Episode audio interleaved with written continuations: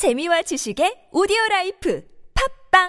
굽은 어깨 바로 잡자 바디로직 거북목을 바로 잡자 바디로직 굽은 등도 바로 잡자 바디 상체를 바로 잡는 바디로직 탱크탑. 뻐근한 거북목, 구부정한 어깨와 등을 바디로직 탱크탑으로 쭉쭉 펴주세요. 이제 완벽하게 바로 잡자. 골반, 허리, 거북목까지. 검색창에 몸매 교정 바디로직 속보입니다. 이벤트 담당자들이 고통을 받고 있다는 소식이 들어왔습니다. 현장에 취재 기자 연결해 보겠습니다. 현장에 나와 있는 김 기자입니다. 직원들은 연말 이벤트 경품을 수백 건이나 처리해야 하므로 야근이 지속되는 최악의 상황입니다. 해결책은 없나요? 다행히 해결책을 찾았습니다. 견적부터 발송까지 한 번에 해결할 수 있는 센드비가 있습니다. 기업 전용 모바일 쿠폰 발송 서비스 센드비 가입하면 최대 14% 할인 네이버에 경품 발송 센드비를 검색하세요. 안녕하세요. 저는 박조입니다. 전 나은이에요. 아빠 우리 놀러 가자. 우리 하이원 갈까? 우리 가족을 위한 겨울왕국 놀거리 가득한 스노우월드 12월 개장 신비롭고 놀라운 하이원의 진짜 겨울로 오세요 하늘 아래 온리원 하이원. 진짜 좋아요. 누가 이르기로 으쌰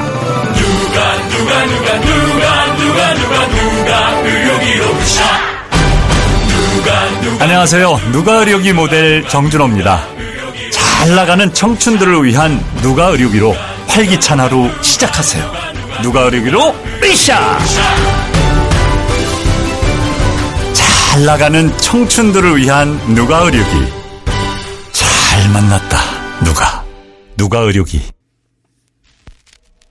안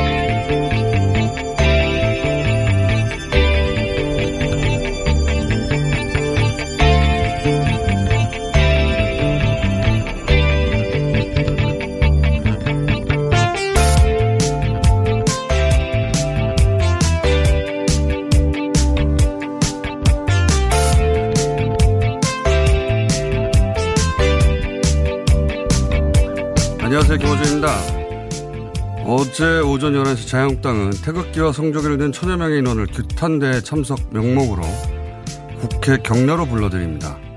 이 규탄대회 직후 자유한국당 의원들은 흩어집니다. 남은 태극기 부대는 국회 본관 진입을 시도하는 등 여러 정당의 관계자들에게 행패를 부리며 어제 밤늦게까지 국회 경례를 점령했습니다.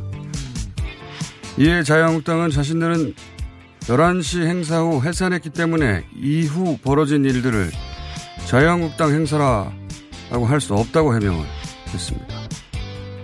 그래요. 국회 경내 집회는 불법이죠.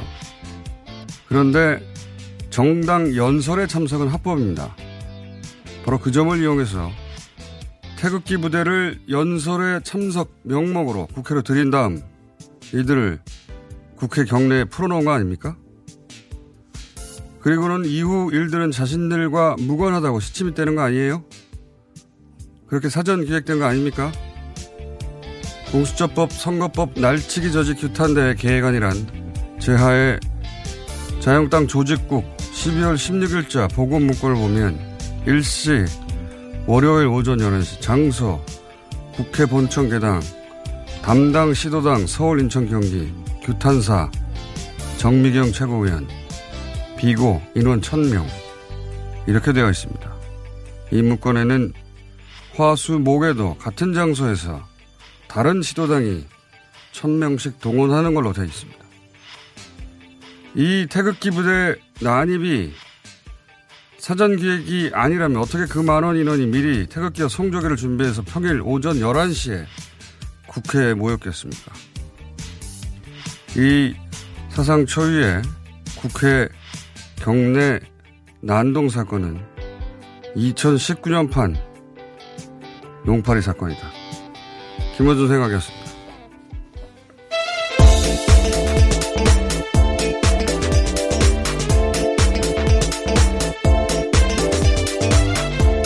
TBS의 유밀입니다. 예.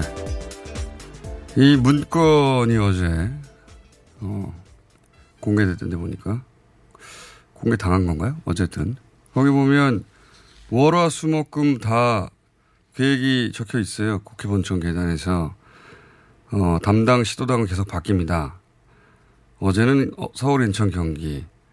어, 화요일, 오늘 오후 2시는 대구, 경북. 규탄사는 누구. 어, 비곤한 인원은 1000명. 뭐 이런 식으로.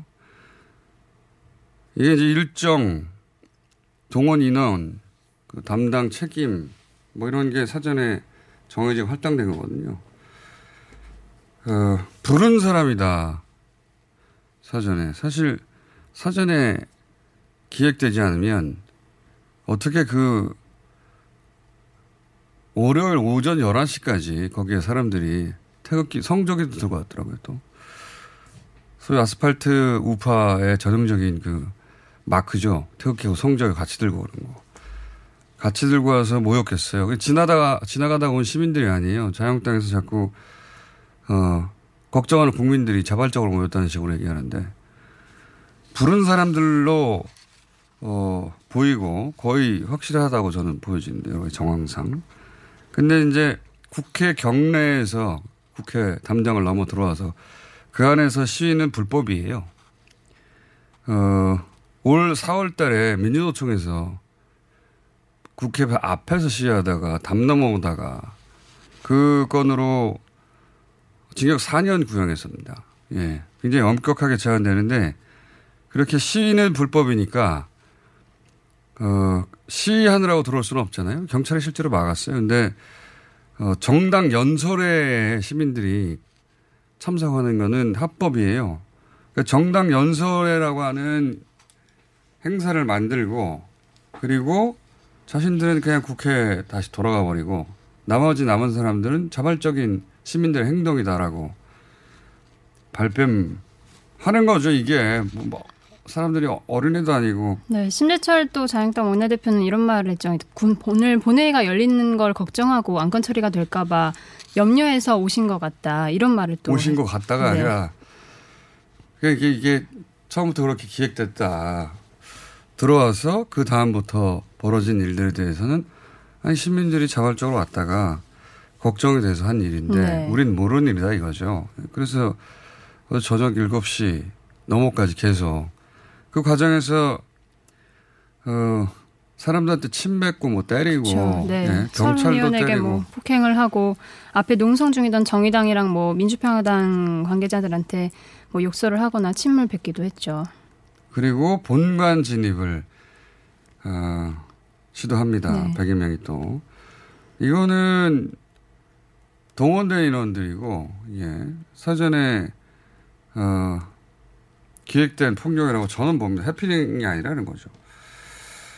정치 되게 이상하게 하네요. 예, 이거 그래서 용파리 사건이다. 용파리 사건이라는 게 87년에 김대중, 김영삼 창당을 방해하기 위해서 알고 봤더니 그때 안기부에서 그때는 안기부에서 사주한 건데 그때 그 사건을 주셨던 인물이 김용남인데 별명이 용팔이었어요. 그래서 정치가 어, 이런 폭력을 사주할 때 용팔의 사건이라고 빗대어 말하는데 2019년판 용팔의 사건이라고 저는 봅니다. 네.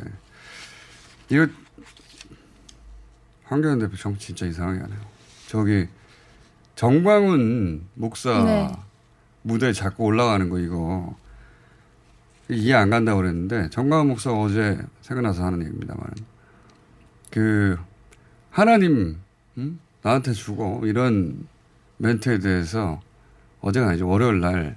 아, 월요일이 아니죠 참. 어제는 주말에. 월요일이고. 네, 주말 예. 일요일 날 해명을 했어요. 해명이 또더 기가 막힙니다. 예, 해명 잠깐 짧게 들어보시겠습니다. 하나님 까불면 주고 이거는 하나님하고 나하고 장난친 거야. 그러면 하나님 까불지 마. 나한테 주고 이 말의 본심은 뭐냐? 하나님 문재인 저 빨리 죽여달라 이 소리요. 문재인 저놈 저녁에 콧구멍을 막든지 야 서울 넘어가도 콧구멍을 하나님이 문제 콧구멍을 막아서 밤에 죽여달라는 거 이게 정말 이상하게 가네요, 정치 진짜. 자. 첫 번째 뉴스는 뭡니까? 네. 아, 중국과 러시아가 남북 간 철도와 도로 프로젝트를 포함한 대북 제재 해제 결의안 초안을 제출했습니다. 자, 이거 뭐 예상됐던 얘기고요. 이제 북한이 아직 응답이 없는데 원래 일정상 오늘 오후에 출국한다는데 그 전에 북한에서 응답이 올지 모르겠는데 저는 아주 묘한 시점에 오늘 나온 속보예요. 오늘 우리 시간으로 새벽에 나온 속보인데 어, 아주 묘한 시간에 나온 중국과 러시아의 북한 제재 어, 해제 결의안 제출 이게 좀 눈길이 가는 뉴스입니다. 이게 어, 유엔 안보리에 중국과 러시아가 어, 대북 제재 완화를 내용으로 하는 결의안 초안을 제출했어요. 원래 4일 전인가요? 안보리가 모였어요. 예. 근데 오늘 제출했거든요. 오늘 비건이 지금 와 있는데 딱 네. 제출했는데 매우 이례적인 시점에 이례적인 제안인 것이 북미 관계가 이제 변곡점에 와 있지 않습니까? 어, 근데 비건이 만나는 날 중국과 러시아가 남북 철도, 도로 하게 하자 이런 결의안을 제출했어요. 이게 이제 평상시라면 미국이 반대하는 걸 보여주려고 보통 이런 결의안에 대해서 미국이 거부하거나 바- 해왔거든요.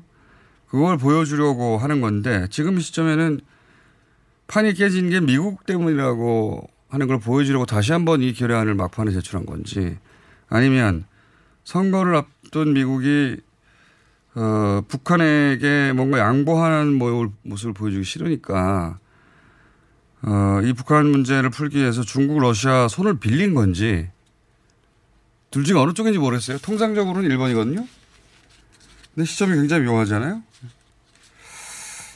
음, 여기서 이제 이 결의안을 미국이 거부하면 1번인 거고요.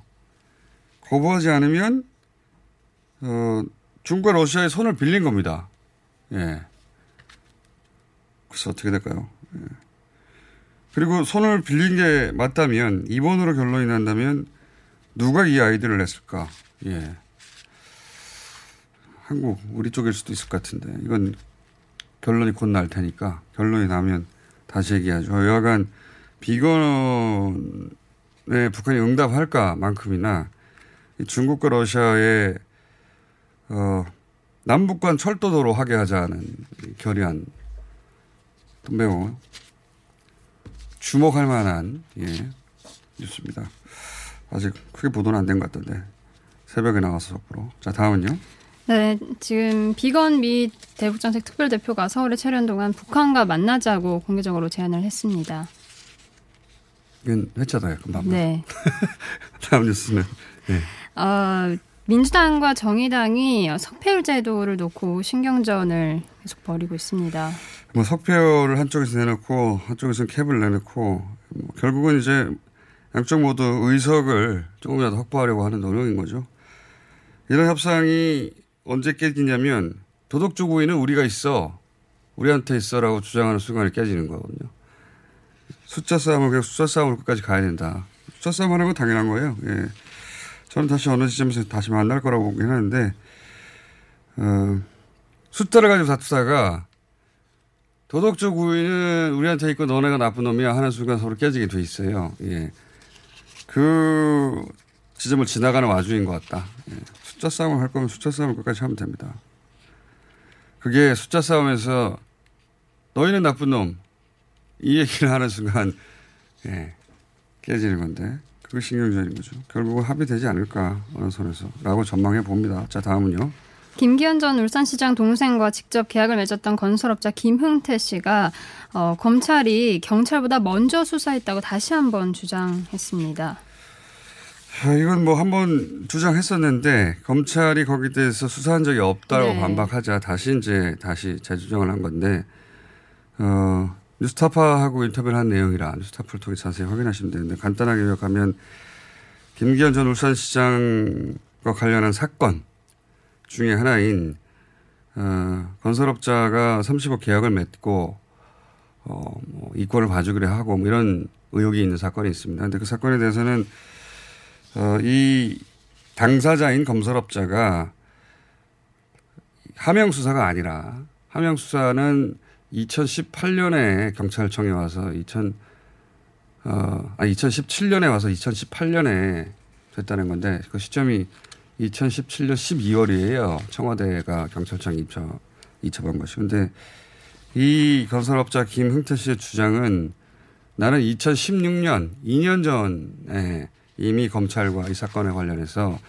이름을 이번에는 밝혔어요. 강모 검사와 다섯 차례에 걸쳐서 조사를 받았는데 뭐 검찰은 모른다고 하느냐 하고 재반박을 한 겁니다. 거기에 대해 이제 검찰이 또 재반박을 할 수도 있겠습니다만 일단 여기까지 와 있습니다. 그래서 함명 수사가 아니라는 거죠. 이 당사자는 이참에 자신의 사건을 해결해 보려는 것 같고요. 자 다음은요. 네, 조국 전 법무부 장관이 유재수 전 부산시 경제부시장 감찰무마 의혹과 관련해 어제 서울 동부지검에 출석해서 조사를 받았습니다. 어, 이번에는 뭐 진술 거부권을 행사하지 않았다고 예, 보도가 됐던데 뭐 당연한 거예요. 앞에 사건은 가족 관련 사건이고 검찰 프레임에 반발해서 법정에서 다투자고 다투겠다고 했던 것이고 이번에는 자신이 공적 지위에 있었던 시기의 사건 아닙니까? 그렇게 함부로 입을 담을 수가 없죠. 그러니까 당연히 자세히 진술한 것이고 일단 이 한 번을 끝날지는 모르겠습니다. 자 다음은요.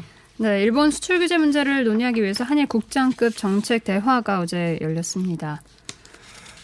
요거는 잠시 후에 예 저희가 어, 일본에서는 이 뉴스가 어떻게 전해졌는지 잠깐 다뤄보겠습니다. 스포츠 연애 하나만 할까요? 어, 네. 음, 유로파리그 32강 대진 추첨식에 박지성 엠베서더 선수, 아, 박지성 선수가 전수가 엠베서더 자격으로 등장을 해서 눈길을 끌었습니다. 음, 뭐, 여러 가지 자신이 우승했던 경험을 또 말하면서 한 대회만 집중하지 말고 좀 신경을 쓰면 좋겠다라는 말도 덧붙였습니다. 이 말을 누구한테 한 건가요? 자, 박지성 선수는 참 대단하네요. 예. 국제적으로. 이런 유로파 리그 32강 대진 추첨식, 어, 이 32강에 한국 클럽이 있는 게 아니잖아요. 네. 네. 그리고 한국인들이 주목하는 행사 아닌데 그냥 세계적으로 알려진 선수 출신으로 그냥 간 거잖아요. 맞습니다. 네. 박지성 선수 인터뷰 좀 해봐야 돼. 갑자기 생각이 납니다. 자, 오늘 여기까지 하겠습니다. TBS의 류밀이었습니다. 시더 시더 아빠 발톱 너무 두껍고 색깔도 이상해 이 녀석 그럴까봐 내가 캐라셀 네일 준비했지. 갈라지고 두꺼워진 발톱 무좀이 싹 사라진다고. 미국 판매량 1위 600명 임상 실험을 거친 전 세계 48개국 손발톱 케어 압도적 지배자 캐라셀 네일. 2주 후 달라진 손발톱을 경험할 수 있습니다. 네이버에서 케라셀 네일을 검색하세요. 박지희 씨, 코업이 또 완판됐네? 재구매가 많아서 그런 것 같아요. 먹어보면 아침이 다르다고 하잖아요. 오빠들은 어때? 아홉 가지 멀티비타민의 페루산 마카가 콜라보돼서 그런지 아침 활력이 달라. 코업 진짜 좋아. 나는 먹은 날과 안 먹은 날 차이가 확 나더라고. 코업 안 먹으면 너무 불안해. 팟캐스트 유일! 멀티비타민과 페루산 마카의 환상적인 콜라보. 검색창에 코어업 검색하세요. 긁지 말고 뿌리세요 글루타셀 아직도 무작정 긁고 계신가요? 지금도 밤마다 긁어대는 아이 때문에 고민이신가요? 미친 듯이 가려울 때는 긁지 말고 글루타셀을 뿌려보세요. 약국이나 검색창에서 리얼한 후기를 확인해 보시고 많은 사용자들이 인정한 특허받은 글루타셀 스프레이로 긁지 않는 편안한 밤을 보내세요. 긁지 말고 뿌리세요 글루타셀 서울에선 난방 부문이 미세먼지를 가장 많이 배출한다는 사실 알고 계신가요? 서울시에서는 가정용 일반 보일러를 친환경 콘덴싱 보일러로 교체 시 20만 원을 지원합니다. 미세먼지는 줄이고 에너지 효율은 높이고 연 13만 원의 난방비 절약까지 일석삼조. 가정용 일반 보일러를 친환경 콘덴싱 보일러로 교체하세요. 자세한 사항은 120 다산 콜센터로 문의하세요. 이 캠페인은 서울특별시와 함께합니다.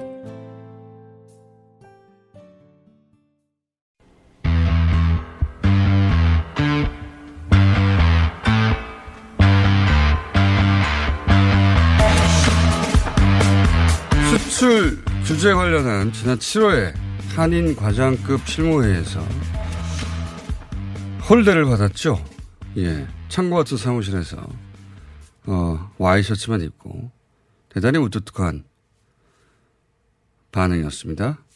이번엔 어땠을까요? 예. 일본 게이센 여학원대 이영치 교수 연결됐습니다. 안녕하십니까?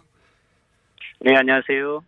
지난번 그 사무실에서 만났던 당시는 우리 언론에서도 이렇게까지 홀대할 수가 있는가 하는 보도가 있었는데 일본에서도 그런 분위기가 있었다고 뭐 이렇게까지 대접했는가 이번에는 어떻습니까? 어떻게 보도하고 있습니까?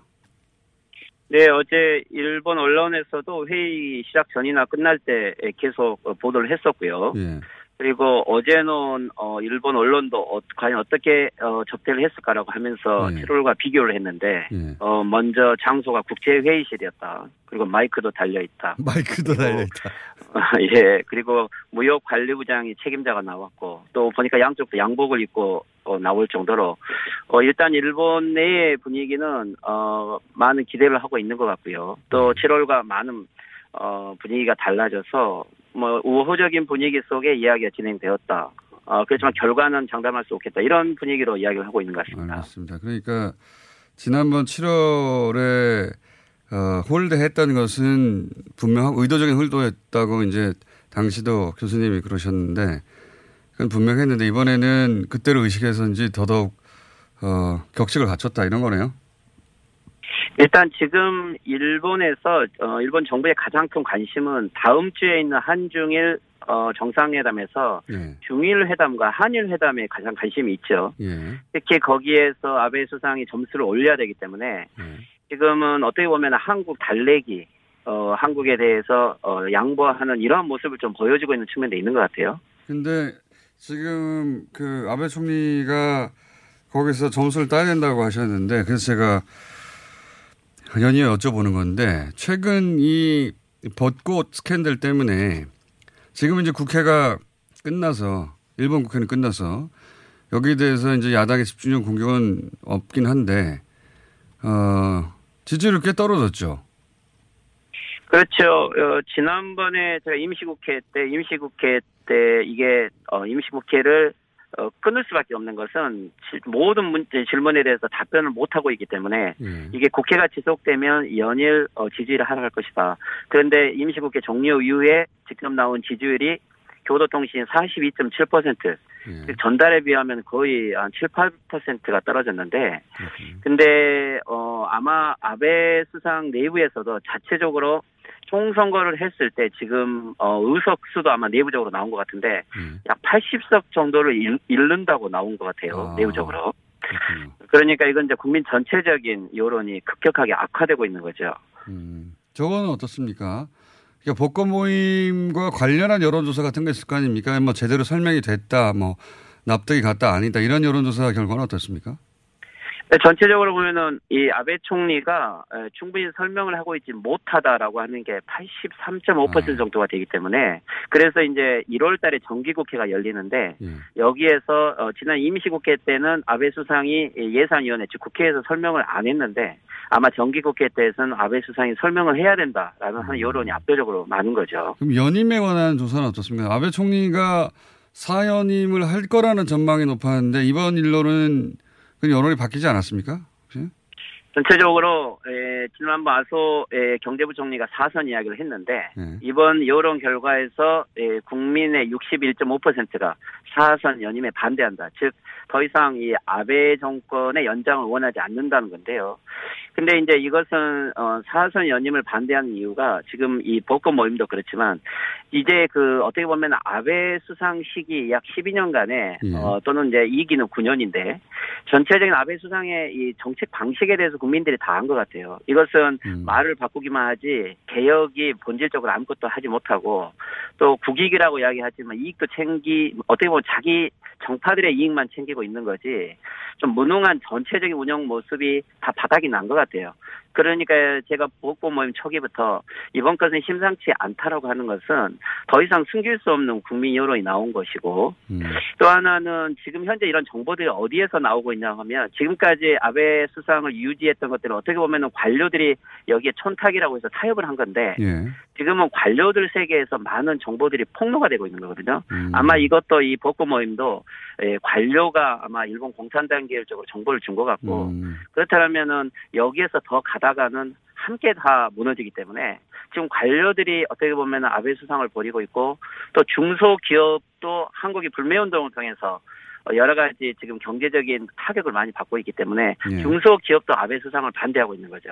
그래서 더 이상 사선은 어렵다는 건데 이 아소 경제부총리가 사선을 이야기하는 것은 전체적인 분위기를 전혀 읽지 못하고 오히려 음. 상황을 더 악화시킨 것에 대한 반발 여론이 나온 거죠.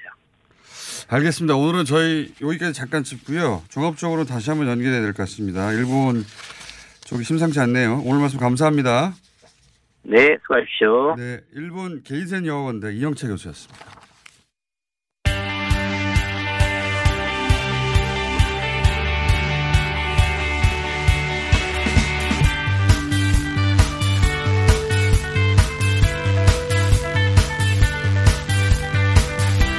네, 국내 뉴스가 하도 어, 시끄러워서 어, 주목을 끌지 못하고 지나간 뉴스입니다. 실제로는 세계 경제에 미치는 영향이 어마어마한데 미중 무역 협상이 1단계 합의에 도달했다 이런 보도가 있었습니다. 무슨 말인지 잘 모르겠기에 저희가 전문가를 모셨습니다. 중국 경제금융연구소 전병서 소장님 나오셨습니다. 안녕하십니까? 안녕하십니까? 예. 어, 미국이 이겼다라는 식의 보도도 있고, 예, 무역 전쟁은 이렇게 끝났다라는 식의 보도도 있고, 1단계 합의에 불과하다는 얘기도 있고, 모르겠어요. 어떻게 된 겁니까, 이게 대체? 뭐 갑자기 이제 네. 합의를 했다고 발표를 하는데요.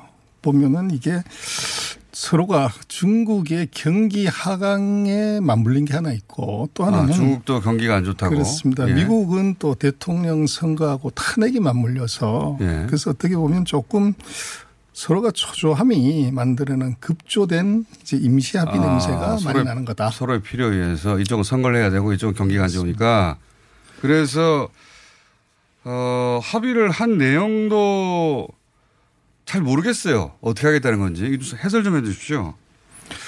그래서 뭐 지금 1차 합의는 이것은 쇼고요. 2차 쇼입니까? 합의가 이것이 진검 승부라고 볼 수 있습니다. 그래서 이번 합의를 보면 굉장히 좀 수상한데요. 수상합니까?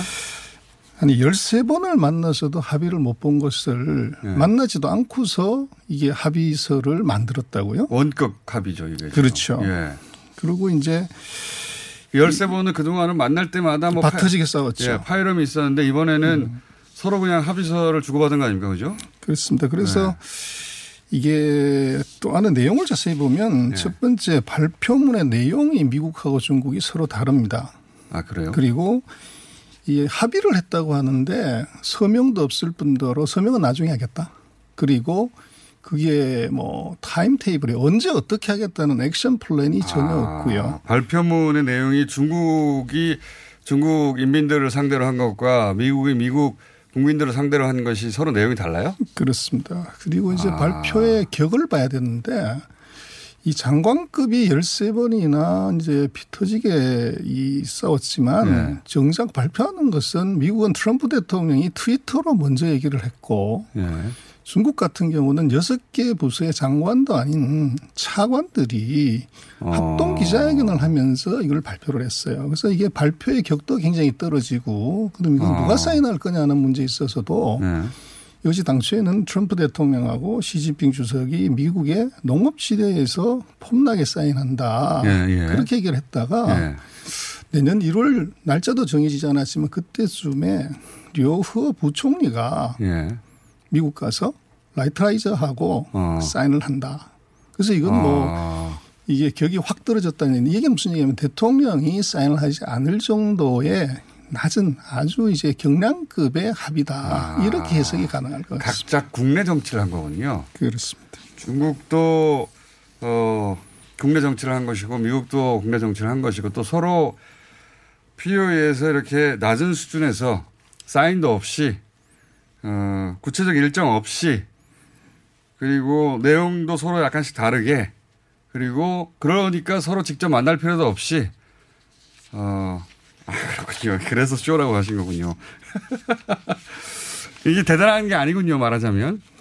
그렇습니다. 이 대국의 전쟁이 문서 한 장으로 끝날 수 있냐. 그리고 음. 그게 장과급 정도 서명으로 끝날 수 있었으면 애초부터 시작도 안 했겠죠. 그렇겠죠. 실무자산에서 해결했겠죠. 그렇습니다. 그리고 이제 20개월 동안이나 이 협상을 했는데 나중에 나온 결과는 보면 이 5,500억 불에 가까운 보복 관세 중에서 예. 거기서 딸랑 1,100억 불에 대해서 2.5% 관세 인하하겠다고 하는 것 예. 이것이 이제 핵심이고 그 반대급부로 중국이 미국한테서 뭐 320억 불에서 500억 불 정도의 농수산물을 더 사주겠다. 어. 요것이 이제 명확하게 보여지는 내용입니다. 아, 그 중에 그나마 합의된 게 뭐냐 했더니 관세를 어 인하해주고 2.5%. 예, 인하해주고 대신 중국에서는 미국의 농수산물을 사주고 트럼프의 표와 밀접한 상관성이 있는 음. 이제 올해 주가 크게 봐서는 이제 앞으로 2년 동안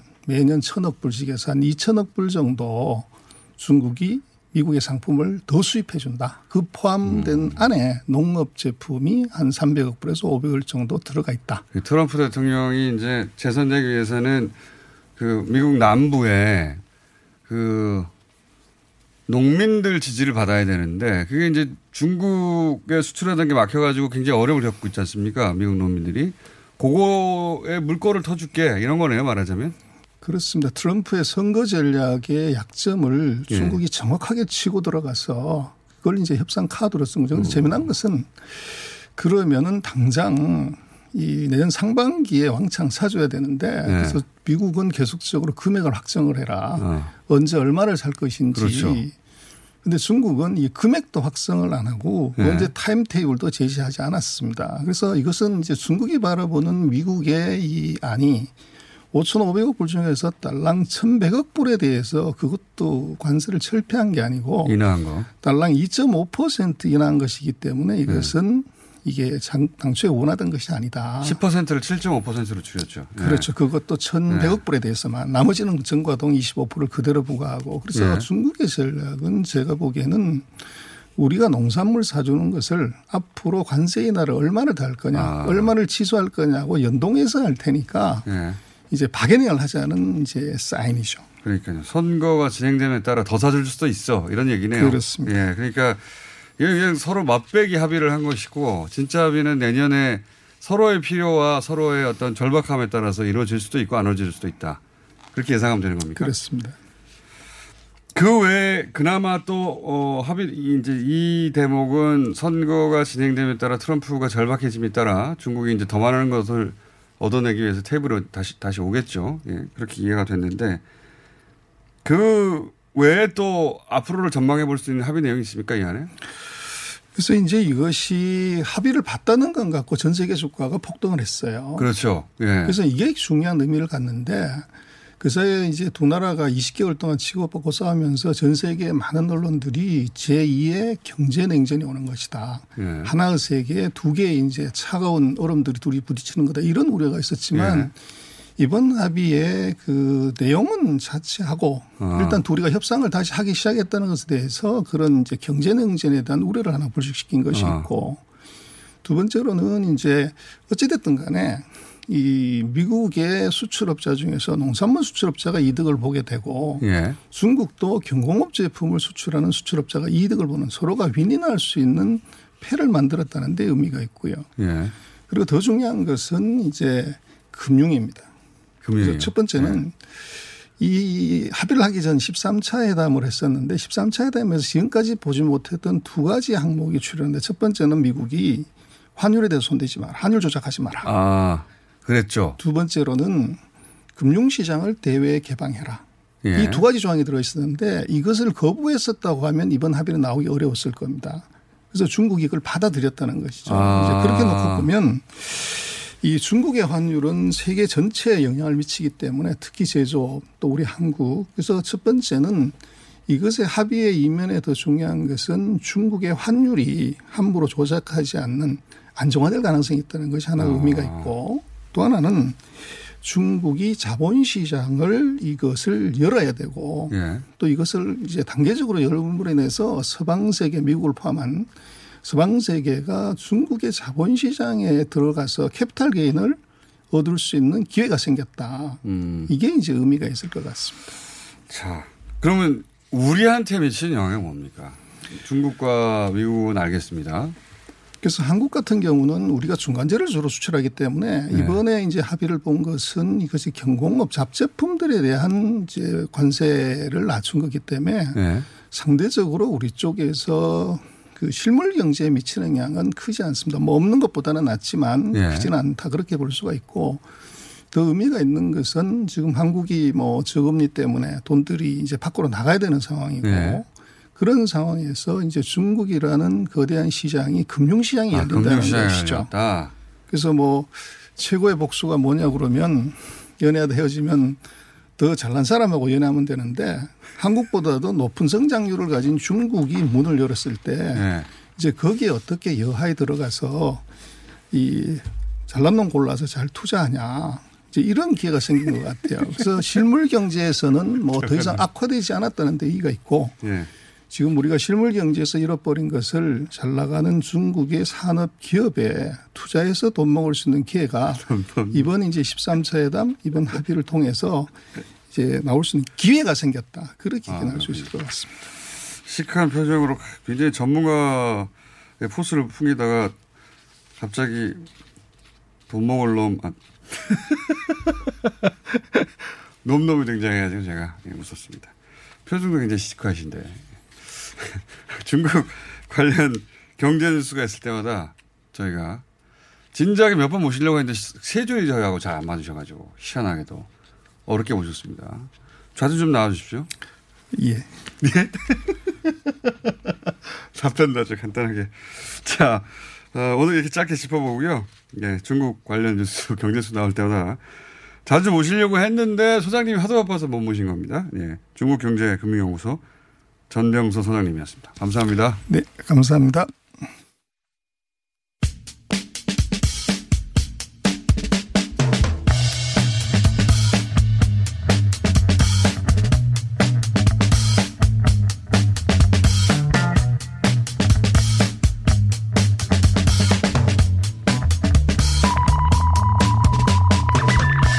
자, 아, 또 이 커플이 왔습니다. 이 두 분이 오셨을 때는 싸울 일이 있다는 거죠. 예. 최민희 민주당 전 의원 나오셨고요. 안녕하세요. 최민희입니다. 김용남 한국당 전 의원 나오셨습니다. 안녕하십니까? 네, 안녕하세요. 이렇게 김용남입니다. 전 의원들을 모신 이유는 현 의원들이 얘기하기 곤란한 이슈들이 있습니다. 잘 안 나오는 이슈들이 있어요. 두 분을 모시고 두 가지만 여쭤볼게요. 어제 국회에 그 사건이 있었지 않습니까? 네. 경내에 태극기 부대가 등장했던 이 사건 관련해서 누구 책임이냐 혹은 뭐 누구의 책임도 아니다 혹은 뭐 국민들이 화난 것이다 그 얘기 하나 하고 선거법 어떻게 되는지 두 가지만 하죠. 그 외에는 시간도 안 돼요. 예. 어제 일은 누가 먼저 하시겠습니까? 먼저 하세요. 자유한국당이 일단 행사를 했으니까 뭐 국회 경내에서 그런 규탄 대회는 저는 할 수 있다고 봅니다. 규탄 대회까지는 할 수 있죠. 예, 예. 규탄 대회는 뭐 할 수 있고 근데 애초에 그거를 좀 어, 계단 쪽으로의 진입을 막으려고 하는 시도가 있었거든요 경찰에 그러다 보니까 이제 시작할 때부터 감정이 좀 격양된 상태에서 아, 시- 경찰이 일반 시민들을 과도하게 막아서 흥분시킨 것이다. 아 초반에 그런 게 있었어요. 그, 그 계단 쪽으로의 진입을 차단했었거든요. 처음에. 아, 그런데 집회 끝나고 일부 이제 집회 참가자들이 국회 어, 본관에 진입을 하려고 했는데 저는 글쎄 본관 진입은 이거는 잘못됐다라고 생각을 합니다. 그거는 그래서는 안 되죠. 아주 간단하게 정리해 주셨는데. 예. 그러니까 이게 경찰이 일반 시민들을 자극해서 흥분한 분들이 일부 한 일이다. 아니 그거보다 가장 큰 원인은 지금 국회 상황 때문이겠죠. 사실은 소위 선거법을 뭐, 4 플러스 1이라는 아무런 근거 없는 어떤 사모임 비슷한 데서 이제 밀어붙이려고 하더니 또 그 안에서 얘기가 틀어져 갖고 뭐 어떻게 돌아가는지도 잘 모르겠어요. 저도. 그건 좀 이따 얘기할 것이 네. 구체적으로. 하여튼 여당이 선거법을 무리하게 어, 통과시키려고 하자 흥분한 시민들이 여기 가져왔다가 경찰이 어, 진압을 무리하게 하는 바람에 그렇게 우발적으로 벌어진 일 이렇게 정도. 네. 그리고 국회 진입하려고 했던 것은 본 지금 본청 진입하려고 했던 건 잘못된 것이다. 자, 최민희 의원님요. 그러니까 우선 황교안 대표가 법무부 장관 출신이세요. 그리고 검사 시절에도 그렇고 법과 원칙을 그렇게 강조하셨는데 그때 황교안 대이라는 분과 지금 황교안 대표는 그 같은 사람인가 이런 생각이 듭니다. 저는 이 사안을 자유한국 당이 정당 연설의 형식의 꼼수를 썼, 썼다 이렇게 봅니다. 그래서 그 꼼수가 어, 국회 앞에 태극기 세력, 태극기 모독 세력이 들어올 수 있는 근거를 마련한 것이고요. 그리고 저는 유인태 총장께서 왜 진입을 허용했는지 알 길이 없습니다. 예, 알 길이 없고 그다음에 국회의원도 국회 안에서는 깃발 못 들게 되어 있습니다. 피켓 정도 드는 게 허용되잖아요. 근데 어제 뭐 깃발이 난무했는데 태극기, 성조기, 이스라엘기가 난무했습니다. 이스라엘기 맞습니다. 네. 그러니까 요세 이스라엘기가 개, 등장해. 예, 요 깃발이 난무했다는 건 광화문에 있는 오랫동안 집회해온 저는 태극기 모독 세력이라고 보는데 그 세력이 경내에 진입한 것인데요. 아주 욕설이 난무했고 폭력까지 있었습니다. 침 뱉고 따기 때리고 머리채 잡고 그리고 문재인 앞잡이 아 정말 죄송합니다. 해야죠 어쨌든 앞잡이 문희상 가로 열고 의장 가로 닫고 처단하자. 또 자유한국당 태극기 십자가가 합쳐서 뭘 하자 뭐 이런 얘기가 난무했는데 더 기가 막힌 것은 자유한국당의 대응이었죠. 민주노총이 경내 진입을 시도하다가 그로 인해서 민주노총 위원장이 구속된 거 아닙니까? 그런데 태극기 부대가 국회에 진입한 자체가 승리라는 황교안 대표는 도대체 뭡니까? 게다가 이걸 또 민, 자유한국당 한 의원은 엄청난 자유의 행렬이다 이렇게 얘기를 했더군요. 어떻게 침 뱉고 머리채 잡고 폭행하고 욕설하는 게 자유의 행렬입니까? 그래서 저는 아, 왜 자꾸 법무부 장관 출신 야당 대표가 이렇게 불법적 행동을 칭송하고 옹호하시는지 더 문제는 뭐냐면 이번 주 내내 경내에서 규탄 대회를 하겠다는 자유한국당의 태도입니다. 일단 용어부터 우리가 좀 정리할 필요가 있어요. 우리가 어, 광화문에 모였던 촛불 집회 참가자들을 촛불 부대 뭐 이렇게는 안 부르잖아요. 그리고 2008년 5월이었나요? 그때 뭐 광우병 파동 한참 일어났을 때 그때 그 시청학 광장에 모였던 사람들을 광우병 부대 이렇게는 안 부르잖아요. 근데 왜 태극기 부대예요? 항상? 아, 그분들이- 저는 태극기 집회 참가하는 분들이 왜 그렇게 폄하되는지 아, 군복 입고 나오셔서 그래요. 알 군복. 수가 없어요. 아니 군복 아니, 때문에 그래요. 군복 입은 분은 일부고. 아니 근데 그 너무 도드라져 보이세요. 그러니까 그 태극기 집회 참가하는 분들의 면모를 보면 뭐 전직 외교관들도 있으시고 어 높은 학식이나 경험을 많이 갖고 있는 분들이 있는데 이거를 특히 민주당이나 소위 범 여권에서는 전부 태극기 부대라고 그렇게 폄하하듯이 말씀하시는데 저는 요 얘기는 바로 잡아야 된다고 생각합니다. 언론에서 많이 쓰는 표현이라 관용적으로 쓰긴 하는데 그러면 그건 빼고 지지자들이라고 하죠 그냥. 태극기 부대냐 아니냐를 가지고 지금 얘기하다 보면 시간이 너무 지나가니까 자유한국당 지지자들이라고 여기서는 지칭하기로 하고 근데 이제 그 행위에 대해서 얘기하자면 예. 근데 자유한국당 지지자라고 할 수도 없죠. 박근혜 지지 박근혜 전 대통령 지지자들도 있고 뭐 등등 섞여 있어서 저는 정확하게 어 저는 극우적 보수 세력이라고 생각합니다. 자 어쨌든 극우 그- 세력은 말이 안 되는 거고 극우적 그건 보수 무슨 맞습니다. 뭐 백색 테러를 저지른 것도 아니고 오히려 뭐 어, 이 자극을 한 측면도 있고 더군다나 가장 큰 원인은 이거 상황 자체가 말이 안 되잖아요. 잠깐만요. 선거법을 일방 의 마음대로 자기네들끼리 그냥 짬짬이해서 처리하겠다고 시도하더니 그 안에서도 내분이 일어나고 지금 아니 패스트트랙이라는 게 정말로 꼭 이 내용을 통과시켜야겠다 그러면 패스트트랙에 상정 하는 제도잖아요. 근데 이걸 일단 태워놓고 지금 와서는 225대 75는 어디 간대 없어지고 그 안에서 250대 50으로 다시 바뀌더니 그 안에서도 뭐 연동률 갖고도 싸우고 석패율제 갖고도 싸우고 아니 근데 자, 그 얘기도 하긴 할 건데 이건 마무리 됐습니까? 패스트트랙을 태우면 안 됐죠. 그런 저는- 상황이라면. 네, 네. 지금 그 얘기는 좀 이따 하고 지금 진짜 자유한국당이 위기라고 생각합니다. 왜냐하면 자유한국당이 어, 보수냐 우익이냐 극우냐 국민들이 의심의 눈초리를 보냈는데 지금 어제와 같은 모습이 TV 화면에 계속 나가는데 이번 주 내내 그런 모습을 국민께 보여주시겠다는 거 아닙니까? 그래서 이 부분은 생각하셔야 돼요. 극우와 보수 사이를 넘나든다는 느낌을 갖게 되면 정말 자유한국당은 안 되는 거죠. 제1야당이잖아요. 소수 야당이 아니잖아요. 그래서 그렇죠. 지금 아까 극우 얘기하셨는데 지금 제가 극우 적이라고 표현하는 이유가 뭐냐면 폭력이 동반됐을 때 그걸 극우라고 합니다. 그런데 지금 어제 상황은 저는 경찰들이 밀리더라고요. 그리고 저는 자유한국당이 조금 비겁하시다고 생각했어요. 왜냐하면 경찰들을 미는 분들이 다 제가 보기엔 70대 정도 되신 어르신들이에요. 이렇게 어르신들이 경찰에게 폭력적 행위를 할때 황교안 대표가 그걸 막으셔야 되는 겁니다. 법무부 장관 출신이시잖아요. 그래서 어 저는 다른 건 모르겠습니다. 경내에서 시민들이 들어와서 집회할 수 있죠. 그런데 그 상황에서 깃발이 휘날리는 거는 저는 한 번도 못 봤습니다. 제가 심지어 그때 세월호 때인가 플래카드 작은 걸 들고 나가는데 국회의원 신분인데도 어, 국회 경찰들이 저를 막았거든요. 근데 국회 경찰 경내 집회는 예. 불가능합니다. 그래서 100m 이내에서 사실은 그런 집회 못 하게 돼 있죠. 그래서 민주노총에 대해서는 심지어 황교안 대표가 민주노총이 국회에 진입하려고 하는 시도는 국정농단이라고 얘기를 했더라고요. 그러면 저는 태극기 모독 세력이라고 보는 그 세력이 국회에 저렇게 진입해서 이스라엘, 이스라엘기까지 날린 건 그건 뭔가요? 이건 국회 농단 아닙니까? 그러니까 이 부분에 대해서는 자유한국당이 잘해야 돼요. 왜냐면 자유한국당이 조금이라도 잘못하면 그거 갖고 그냥 방송에서 하루 종일 일주일 내내 그 장면만 보여주거든요. 근데 선거법- 민주당이나 법력권은 잘못해도 그거는 살짝 지나가요. 그러니까 자유한국당이 잘해야 돼요. 아, 그 어제 같은 장면은 저는 너무 깜짝 놀란 거예요. 국회 내에 어떻게 그러니까 깃발이 장면 휘날리냐. 계속 보여주거든. 일부가 아니고 선거법으로 넘어가시죠. 그게 예. 10시간 가까이 된 장면입니다. 시간 없으니까 선거법으로 공격하시죠.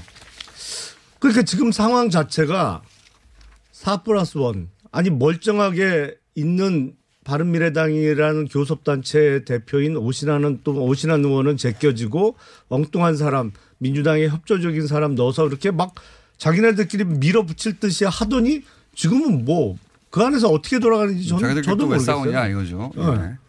예. 아니 그러면 패스트트랙이라는 게 11개월 전에 패스트트랙을 상정을 했으면 사실은 그 안대로 가서 그게 국회 표결까지 가는 게 원칙이죠. 자유한국당 그 원안대로 그러면 표결 해보자 이거 아니에요. 다만 민주당 내에서 그 당 지도부의 눈치 보느냐고 이거 진짜 반대하고 싶은데 공천 바로 잘릴까봐 찬성표 던지는 의원들이 꽤 많을 테니까 무기명으로 한번 솔직하게 그럼 표결을 해보자. 이게 의원님. 20인 이상 요구하면 표결 방식을 바꿀 수 있거든요. 자유한국당 유혹이죠, 유혹 지금. 아니, 그러니까 솔직하게 양심적으로 한번 투표해보자는 민주당과 정의당이 거죠. 비, 비, 찌그덕거리니까 유혹하는 거 아닙니까? 지금 좀 아까. 표현을 정정하시더니 우선 바른미래당이 멀쩡하지 않죠. 멀쩡하지 않아서 생긴 일이고 그다음에 우리. 공장장께서도. 그런 건 유혹이라고 표현하지 않습니다. 유혹은 어딘가 은밀하고 달콤한데 이건 이간이죠. 그리고 20명 이상이 요청은 할 수 있습니다. 그런데 결정은 20명이 못 합니다. 그러니까 이런 거 살짝살짝 그렇게 비트시면 안 되고 그다음에 자유한국당 좀 얄밉습니다.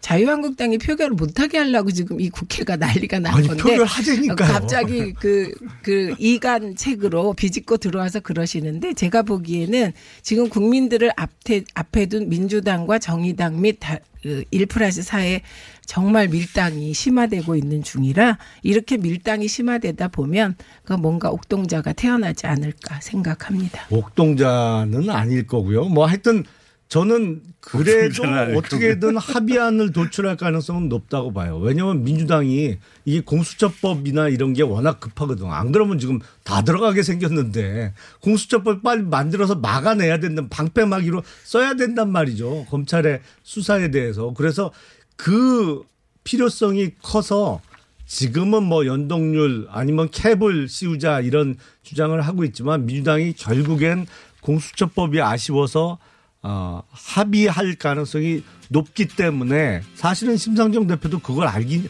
아니까 저렇게 세게 나오는 것이거든요. 그러면 그래서 오늘 오후 2시에 예정됐던 국회 본청 앞에서의 행사를 다시 합니까? 아니 그분- 한다고 했다니까요. 아 그분들 다시 와요 그럼? 이번 주 내. 뭐 예정돼 있는 걸로 알고 있습니다. 그거를 막아야 김용남 의원님이 이제 국민의 정치인이 되실 것 같습니다. 아 선거법 얘기하다가 또 왜 집회 얘기하고 그러세요? 아니 집회 얘기하시니까.